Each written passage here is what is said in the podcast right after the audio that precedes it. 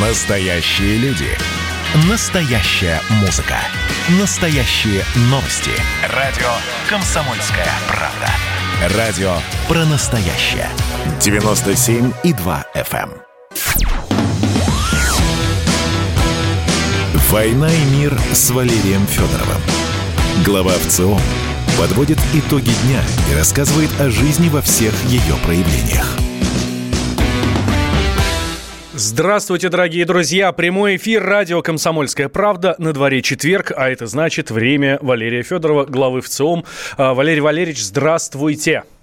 Добрый вечер. Я бы сказал, время войны и мира. Uh, да, с Валерием Федоровым. Много тем у нас сегодня интересных. И про счастье обязательно поговорим, и про, про то, что происходит за границей, в частности, в Германии. Но uh, для начала давайте мы останемся в России, потому что здесь у нас тоже много-много всего интересного. Но Россия, как я понимаю, Валерий Валерьевич, да, на мировом уровне. Ну да, я думаю, самая большая страна мира не может не быть э, органичной участницей мировой системы. И очень многое из того, что происходит здесь, выглядит совершенно по-другому, если принимать во внимание мировой контекст. Поэтому у нас в гостях сегодня Дмитрий Евстафьев, э, профессор Высшей школы экономики. По должности. По, по должности, по да. Должности. Это осо- особо ценно. Да, и в нашем разговоре мы оттолкнемся от главного события последних дней. И это, на мой взгляд, не возвращение в Россию Алексея Навального, а все-таки коронация, ой, инаугурация, э, значит, президента свободного мира, так называемого. Э, Я, Раньше, кстати, по крайней мере. Вы зря, Валерий Валерьевич, поправились. Это выглядело именно как коронация, и именно как не президента США, а именно как свободного мира. Да, да и более того, правильно когда я наблюдал эту коронацию и инаугурацию, я вспоминал 2012 год в Москве, инаугурацию президента Путина. Э, напомню, она э, такая производила впечатление, город был практически пуст, вот, и критика раздавалась оглушительная. Как же так? Э, значит, всенародно избранный президент, а где же народ, где же люди? И вот сегодня мы, наконец, получили подтверждение, что Россия не отстает – обычно в социальных процессах, а, а наоборот опережает. опережает. Да? опережает остальной мир, прокладывает ему дорогу, набивает все шишки. Вот. Э, и вот мы действительно увидели безлюдную коронацию. Ну да, бог с ним. Все понятно, все можно объяснить. Э, было бы желание. А, самое главное, что эта инаугурация подводит черту в затянувшемся споре о том, кто же будет руководить ведущей страной мира в ближайшие 4 года, а может быть и дольше. А, президент, уже экс-президент Трамп сложил оружие, а, и э, мы видим э, Джо Байдена, Камалу Харрис и всю бравую команду Барака Обамы, которая стремительно заполняет все ключевые посты в новой администрации, лица все знакомые – Виктория Нуланд, Энтони Блинкин, думаю, и другие подтянутся. Вот хотелось бы понять, что это все означает для России, как это влияет на э, нашу позицию, чего нам ждать.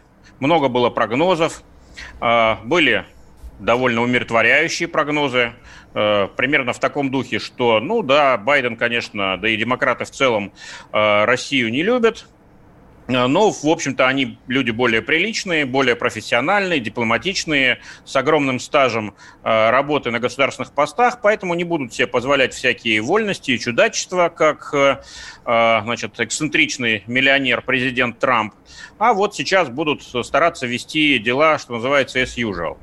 Противоположная точка зрения состоит в том, что сейчас будет реванш или, по крайней мере, его попытка, попытка э, всем показать, что большой папа вернулся, э, что теперь как говорилось, при мне будет как при маменьке, при мне будет как при э, Бараке Обамы. Вот, и Россия э, будет показательно наказана, унижена, как сказал э, еще в 2009 году Джо Байден на посту вице-президента, ей придется России, имеется в виду, э, склониться перед волей Соединенных Штатов. А, вот. Осталось ее только в этом убедить. А, Дмитрий, как вы считаете, что нас ждет в ближайшие год, полтора, два, как минимум? Вряд ли стоит сейчас загадывать на более длительную перспективу. Многие говорят, что мир в точке бифуркации. Это значит, что прогнозы столь же необходимы, сколь и маловозможны.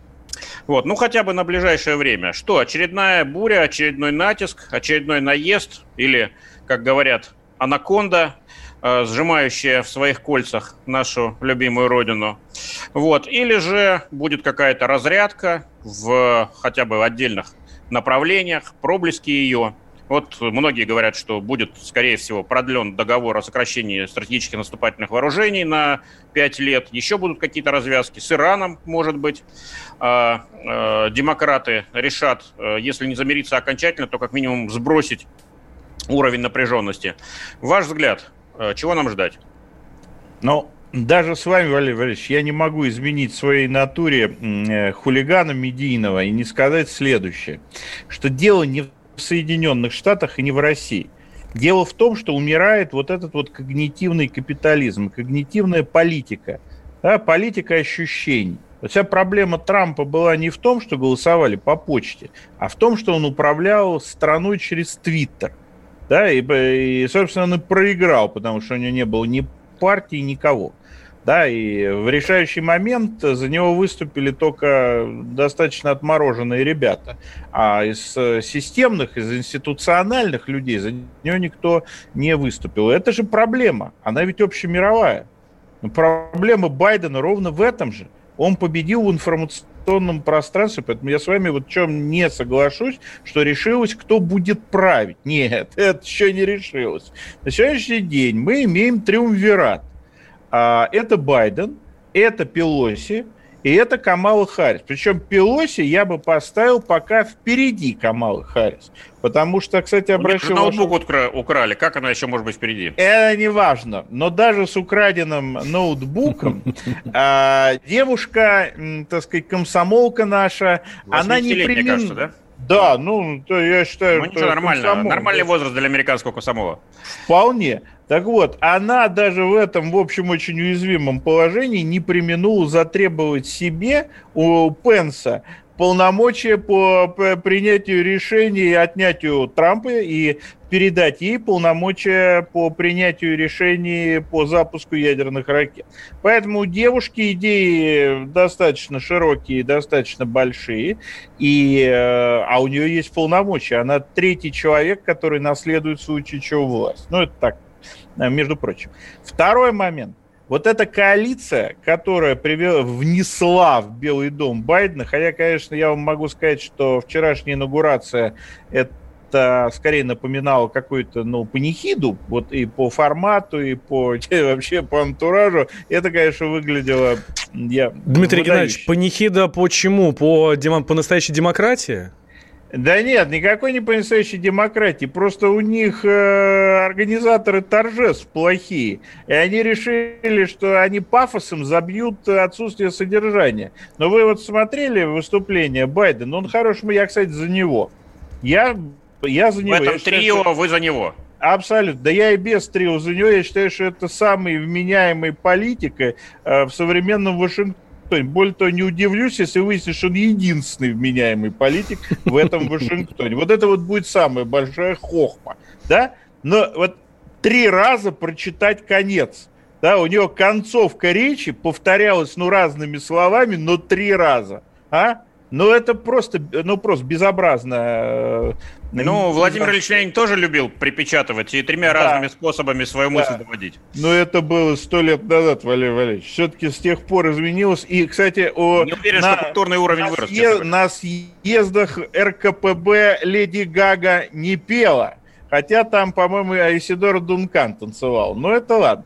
Да? Поэтому борьба за власть, кто там главный? Она еще впереди, потому что в этот триумвират очень лезет Хиллари Клинтон. Ее все оттуда выпихивают, потому что там только ее не хватало. Но вы говорите да? о лицах, да, и, может быть, о кланах, которые стоят о за кланах. этими лицами. Да. Мы это понимаем, да, есть клан Кеннеди, клан Клинтон, ну, в общем, можно много чего тут э, говорить, но все-таки, наверное, э, верну вам да, Абсолют, абсолютно. Значит, давайте поговорим о социальных силах. Да, абсолютно, и... я с вами согласен.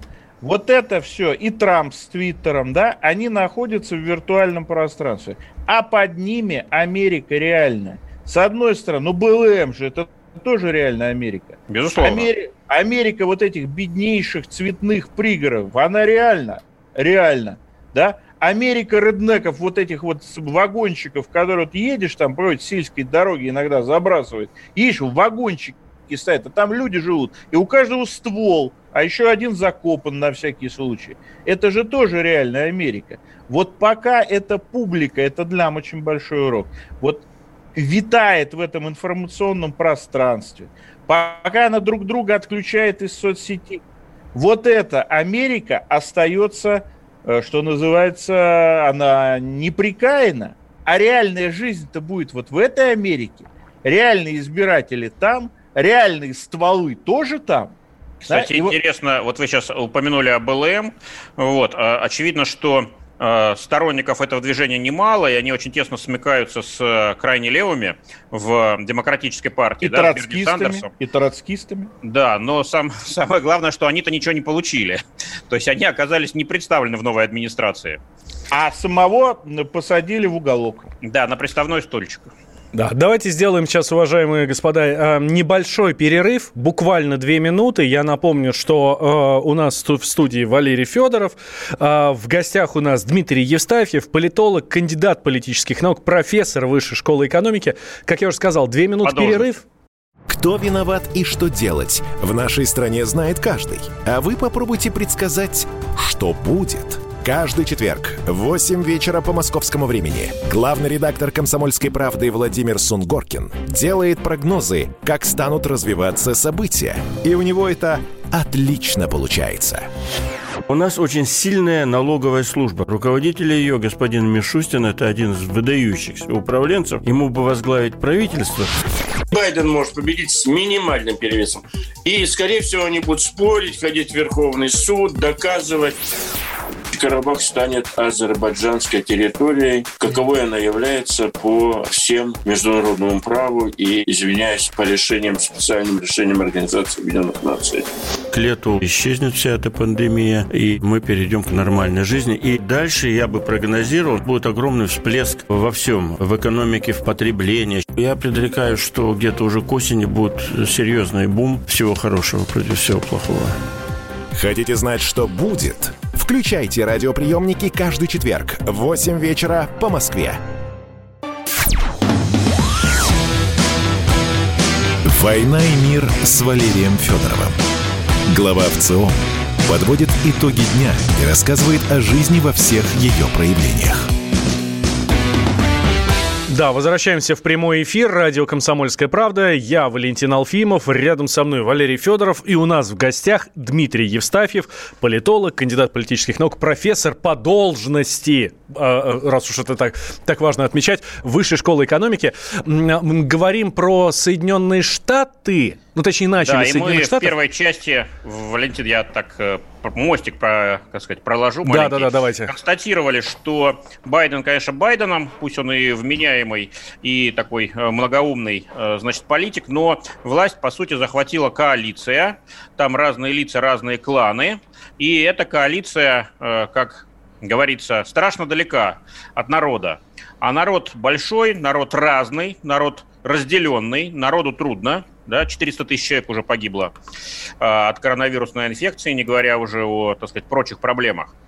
Давайте сейчас к мировой сцене вернемся. Вот э, все-таки эти люди сейчас э, торжествуют победу. Да?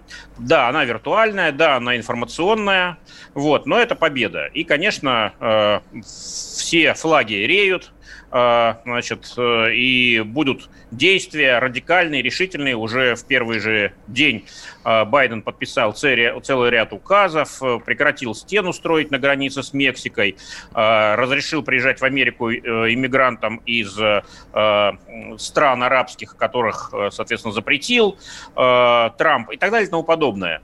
Ну, вероятно, запас есть таких мер, у Байдена определенный. Как говорят, это будет борьба с наследием Трампа. Вот, то есть все, э, все вопросы, по которым Трамп говорил, да, теперь Байден будет говорить нет, ну, наверное, хватит этого на определенное время. Ну, а дальше-то что, да? То есть в чем позитивная программа, вот, и насколько она будет позитивна для Америки, которая была и остается сердцем э, капиталистической системы и всего мира, вот, э, и что это означает все-таки для России, ваш взгляд? Первое. Значит, э, вся эта глобализация в америкоцентричном формате, говоря по науке, на сегодняшний день держится на двух вещах. Э, первое – это цельность информационного, глобального информационного общества, да, в котором вот мы сейчас с вами находимся. И второе – это глобальные финансы. Причем, если раньше в этой паре, эти обе пары завязаны на США, оба инструмента завязаны на США. Причем, если раньше в этой паре точно были главные финансисты, то сегодня в общем ключе от глобализации в руках э, вот, коммуникационщиков. И они сейчас будут во многом диктовать условия. Но а, в любом случае, продолжение экономической стагнации в Соединенных Штатах и финансовый кризис будет означать катастрофу для нынешней э, администрации. Никаких креативных решений о том, как стабилизировать американскую социально-экономическую ситуацию у них нет. Идея главная – это напечатать денег, залить вот эту социальную нестабильность, включая, кстати говоря, и реднеков, тоже деньгами. Больше никаких идей нет. А главная внешнеполитическая идея – отвернуть фарш назад на, по состоянию на декабрь 2016 года. Но сделать этого нельзя ни в отношениях с Китаем, ни даже в отношениях с Ираном, который на сегодняшний момент уже выставил достаточно жесткие требования американцам относительно того, какие будут гарантии, что очередной следующий президент не выйдет из ядерной сделки. Ну и тем более нельзя отвернуть этот фарш вот отношениях с нами. В отношениях с нами уже очень много чего сделано. В этом смысле, конечно, ситуация, которая, в которой находится американская вот эта вот нынешняя власть, это Суксуан. Да, и у них, грубо говоря, внутри подгорает, внутри существует. Вот здесь я Америку наблюдаю давно, я впервые туда попал в 1982 году. Я никогда не думал, что я увижу Вашингтон, инаугурацию в Вашингтоне в таком виде, как я ее увидел. Да? Но я вам скажу, что впервые появились действительно, я это всегда отрицал, сейчас я вынужден сказать, появились реальные признаки перехода виртуально-политической гражданской войны, которая шла уже давно это все, то это все давно, это 10 лет уже они виртуально гражданско воюют там с элементами там зачисток каких-то правых радикалов. Вот вы помните, там была история кровавая с ветвью Давидова и так далее. Но это на, по-настоящему может э, перейти в реальную плоскость в плоскость реальной жизни в городах, потому что и на той, и на другой стороне уже есть мученики – а для Америки мученик исторически значит очень много. Поэтому этого политического руководства выбор простой, как грабли. Либо они экспортируют эту гражданскую войну куда-то вовне – да, вопрос теперь стоит, куда бы ее еще экспортировать, либо они должны будут идти на глубочайшее переформатирование той Америки, которая она есть. Я вам хочу сказать, что пока выбор они не сделали. Если обратить внимание на выступление того же Байдена вчера, а он очень много говорил о бипартийном консенсусе, об исключении из политической действительности вот этих вот внутренних террористов, но о сохранении внутреннего единства. Сох сохранение видимости бипартийности рассматривается сейчас как критический элемент да, вот это вот сохранение вообще внутренней стабильности в США в этом смысле, конечно, товарищ Трамп дико опасен, потому что, не дай бог, он вылезет с каким-то партийным проектом. Он не победит. Но нагадить может так, похуже Роса Перо и этого самого Тедди Рузвельта. Ну, э, нас-то, конечно, волнует э, сценарий экспорта нестабильности. Многие, э, значит, злорадствовали и шутили, что экспортеры, значит, революции наконец увидели, что это у себя, так сказать, дома означает. Ну, революции, конечно, не было. Вот, так, значит, небольшие признаки. Вот. А, ну, а вот теперь что? Напомню, Трамп был единственным американским президентом за очень долгое время, который не начал ни одной войны. Более более того, пытался вернуть солдат домой. Не давали, правда? Вот, э, значит, поэтому вернул меньше, чем обещал, вот, но ни одной войны не начал. Хотя любил бряцать оружием, там, грозить, вот, давить э, в жестком стиле таком. Вот. Э, что теперь? Америка возвращается к своей любимой традиции решать проблемы не столько заливая их деньгами, я имею в виду мировые проблемы и свои внешнеполитические проблемы, вот, сколько размахивая ракетами, значит, пушками, и где ждать что это будет? Венесуэла, которую давили-давили, но не додавили. Вот. Что-то на Ближнем Востоке, где, как известно, все может полыхнуть в любом буквально месте, в любой момент. Вот тут в Тунисе 10 лет отмечали арабской весны, значит, очередными, значит, буйными, значит, выступлениями. Вот, Ливан на грани взрыва, да, там катастрофическая совершенно ситуация. Что, где? Или это же будет по периметру российских границ, как мы все боимся, значит, э, что полыхнет в очередной раз? Ваш прогноз? Значит, э, ничего хорошего не скажу. Э, первый момент. Э, без войны американцам не обойтись. Решить вопросы без применения, без вот этой маленькой победоносной войны нет. Которая обычно превращается в долгую и не победоносную. Не, не, ничего подобного. Пожалуйста, он в Гренаде за три дня управились. Хотя, очень маленькая, да. очень маленькая. Да, Гренада. вот, нет, вот это нужно... Байер, вот этому руководству нужна маленькая, победоносная и безопасная война. И в этом смысле я хочу объяснить, почему я за Байдена. Да потому что этот человек помнит, как под стол залезали в ожидании советской ядерной атаки. И это гарантированно человек, который э, большой конфликт с Россией не, уст, э, не устроит. Но с точки зрения структурной, конечно, если они решатся на крупный внешний конфликт, наиболее приемлемым инструментом, э, пространством является Ближний и Средний Восток. Там в любом случае назрела перестройка, там в любом случае назрело переформатирование. Э, Трамп не решился начать конфликт с Ираном, хотя, кстати говоря, это был для него один из лучших выходов, в том числе с предвыборной точки зрения, но он и здесь труханул, да? Вот, не политик, он делец так? Но а, вот я думаю, что мы заинтересованы в дееспособности Байдена как можно дольше, именно потому, чтобы конфликт возник где угодно, только не у нас. Но есть нюанс. Нестабильность по нашим границам будет развиваться вне зависимости от страшных заговоров, которые плетет американская закулиса это вещь, которая произрастает из нерешенности очень многих социальных моментов, из социальной деградации. Поэтому вот эту нестабильность списывать только на то, что старик Байден там или Нэнси Пелоси да, решили там с нами побороться, я бы не стал. К этому надо относиться по-другому. Дмитрий Геннадьевич, Безусловно, а Киргизия, это... да, Армения показывают нам, как прогнили все эти системы. Именно так. Вот, изнутри. Да. Да. Двумя словами, Дмитрий Геннадьевич, это наша головная боль или это да. головная боль тех стран, которые вокруг нас? Нет, это наша головная боль, потому что э, крушение этих стран, они принесут гораздо больше неприятностей нам. Угу. Мы это будем вынуждены решать, и лучше это делать э, на максимально ранней стадии. Да, в общем, э, перспектива нерадостная, но реалистичная. Предупрежден, значит вооружен. Э, в общем, Россия должна быть сильной, очевидно. Вот. Да. Ну и осторожной. Вот чтобы не попасть под раздачу первой. Э, в случае, если старик Байден значит, не сможет проработать весь срок, и на арену выйдут молодые, ранние и злые, Именно. безбашенные политики. Напомню, Именно что так. с нами был Дмитрий Евстафьев, политолог, кандидат политических наук и профессор по должности Высшей школы экономики. «Война и мир» с Валерием Федоровым. Значит, я самый первый вакцинировался, поэтому меня спрашивают. Поехали, напились и давай, значит, все. Нет больше СССР, мы создали Содружество независимых государств. И скорее хозяину, Бушу, старшему президенту США звонить.